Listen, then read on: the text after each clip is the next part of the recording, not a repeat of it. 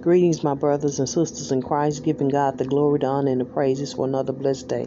On today, I'm coming from Philippians 1 12 through 14, and it's about the imprisonment of Paul and how he saw through his own view uh, of his circumstance and situation. Paul said he didn't see himself as stuck in prison.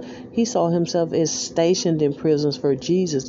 He said he didn't see himself as chained to a Roman guard. He saw that the guard was chained to him because he got to worship and praise God each and every day, and the guard had to listen. He said, had he not been in prison, we may have never had all those letters to the churches.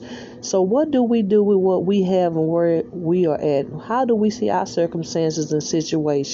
I'm just praying that God will show me uh, how to see, uh, just like Paul did, the good, even though it may be a bad circumstance or situation. God bless you guys and have a good day.